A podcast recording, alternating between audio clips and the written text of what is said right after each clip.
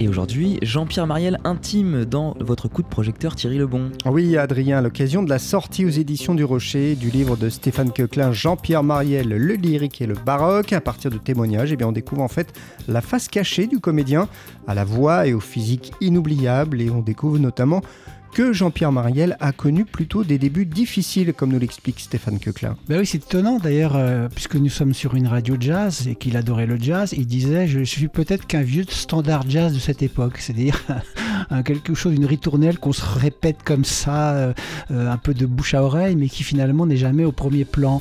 Et en fait, il a eu, effectivement eu du mal parce qu'il était trop grand et le cinéma n'aimait pas les gens de grande taille. Il faisait 1m90 à peu près. Et donc, on lui avait dit Mais tu ne réussiras jamais au cinéma. Regarde Buster Keaton, Charlie Chaplin, ils sont tout petits.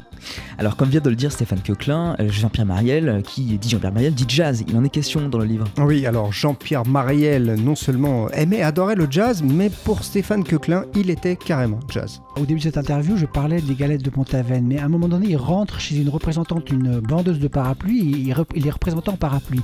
Et là, il explique le fonctionnement d'un parapluie, d'une baleine. Il le fait tellement bien que pour moi, je vois ça comme un chorus de Charlie Parker. Tout est écrit Hein. C'est-à-dire qu'il n'a, pas du tout déformé euh, le dialogue de Joël Seria, un magnifique dialoguiste et cinéaste, mais il le fait tellement bien qu'on a l'impression d'entendre une, sonorité de jazz. Et en fait, c'est sa grande sœur, Nicole, qui avait une dizaine d'années de plus que lui, qui l'a initié au jazz, qui d'ailleurs avait mis de l'argent dans le Vieux Colombier. Euh, Marielle lui-même va euh, jouer une pièce au théâtre du Vieux Colombier. Il faut dire que le Vieux Colombier à l'époque était dans la, dans la cave, la jazz, et il raconte, c'est peut-être un peu un fantasme, qu'il entendait Sidney Bechet à travers les cloisons du mur parce que pendant que lui jouait une pièce, Sidney Bechet donnait un concert en bas.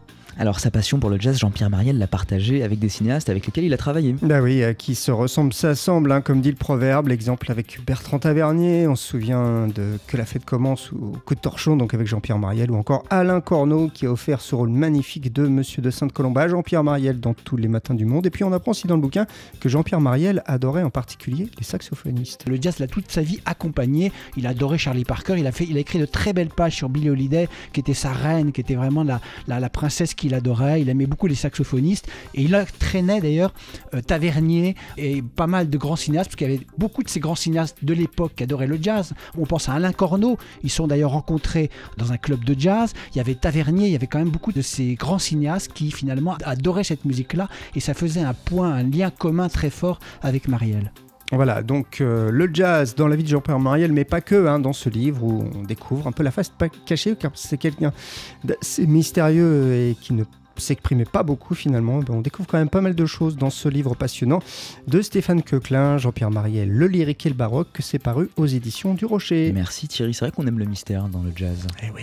Et eh oui, bien sûr. Bon, alors ça a l'air d'être un super livre, on le lira évidemment.